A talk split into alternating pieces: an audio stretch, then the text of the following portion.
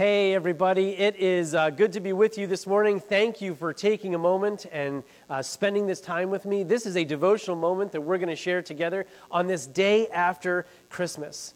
Today is the day after Christmas, and your presents have been opened. Right? Cleaning is probably beginning in your home. As you uh, think back to yesterday, as you think back to the time you spent, uh, you were able to spend some time with family and friends, perhaps. Were you able to enjoy time with, with your family and friends and enjoy the camaraderie around the Christmas tree and, and enjoying uh, time to do that? Maybe you spent some time by yourself yesterday. Yesterday was a time where you uh, enjoyed some alone time and just got away and, and had some time together uh, with yourself. But whatever you did, however you celebrated Christmas yesterday, whatever you've been doing, all of the preparation for Advent, all the, the time that we've been spending leading up to Christmas Day, it's now over. It's now over, and, and this is the day after Christmas. And so I ask you, what are you going to do with this day? How are you going to approach this day and the days to come? What do you do now that Christmas is all over? In the Christmas story, we read the story in chapter 2 of Luke that there were shepherds uh, and they were uh, in the fields and they were doing some, some shepherding at that time. And then an interesting experience happens to them that I want to read for you because I believe that it is a parallel for what we are experiencing now on this day after Christmas. So listen as I read this story to you from Luke chapter 2, picking up in verse 8. And it says this That night, the shepherds were out in the fields. They were out in the fields nearby, and they were guarding the flocks of sheep that they had in their possession. And then suddenly, an angel of the Lord appeared among them, and the radiance of the Lord's glory shone around them, and they were terrified. But the angel reassured them and said, Do not be afraid. I bring you good news that will be great joy to all people. The Savior, yes, the Messiah, the Lord, has been born today in Bethlehem, in the city of David. And you will recognize him by this sign. You will find a baby wrapped in snuggling uh, strips of cloth and lying in a manger. And then suddenly the angel was joined by a vast host of others, of armies of heaven, praising God and saying, Glory to God in the highest, and peace on earth to those with whom God is pleased. And then when the angels had returned to heaven, the shepherds said to each other, Let's go to Bethlehem.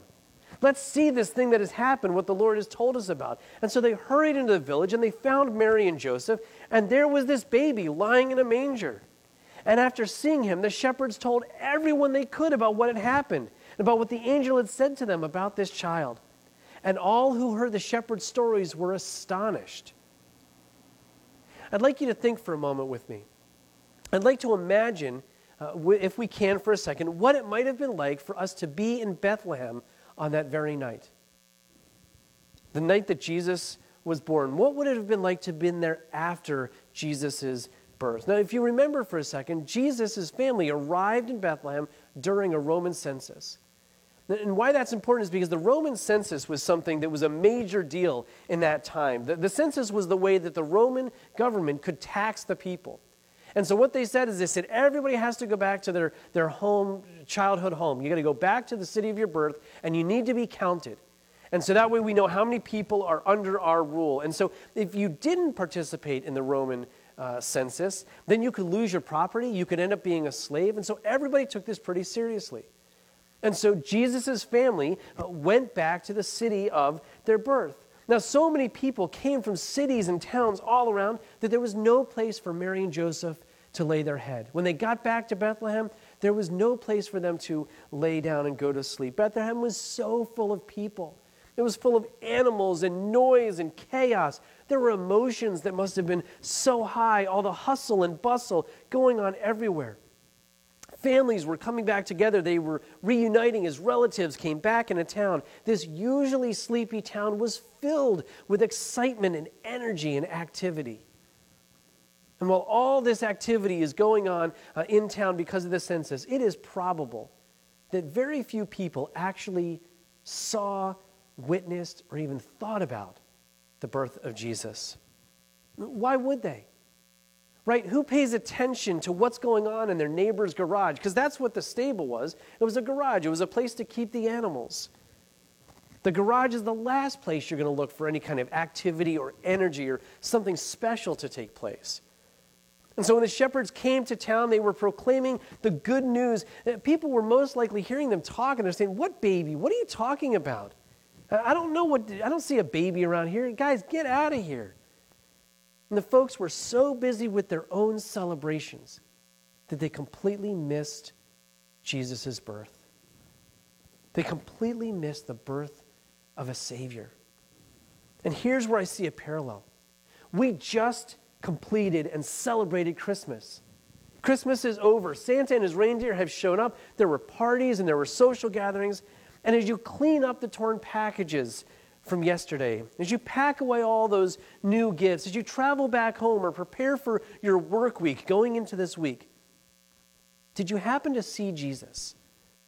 Or did his birth get swallowed up in all the activity of Christmas?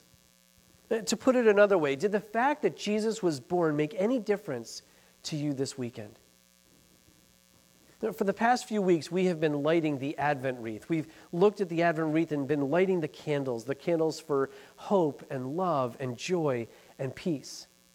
And then on Christmas Eve, we lit the Christ candle, the center candle. And the reason we light that center candle is because all of those other elements of hope and joy and love and peace, they only make sense in a relationship with Christ.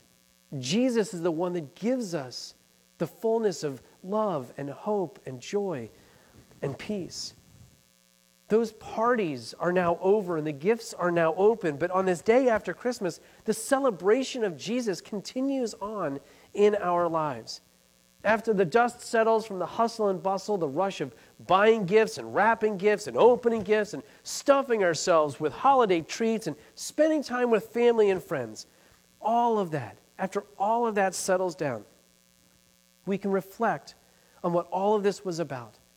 And we can carry this with us into the days and the weeks and the new year ahead. A Savior has been born. He is Christ the Lord.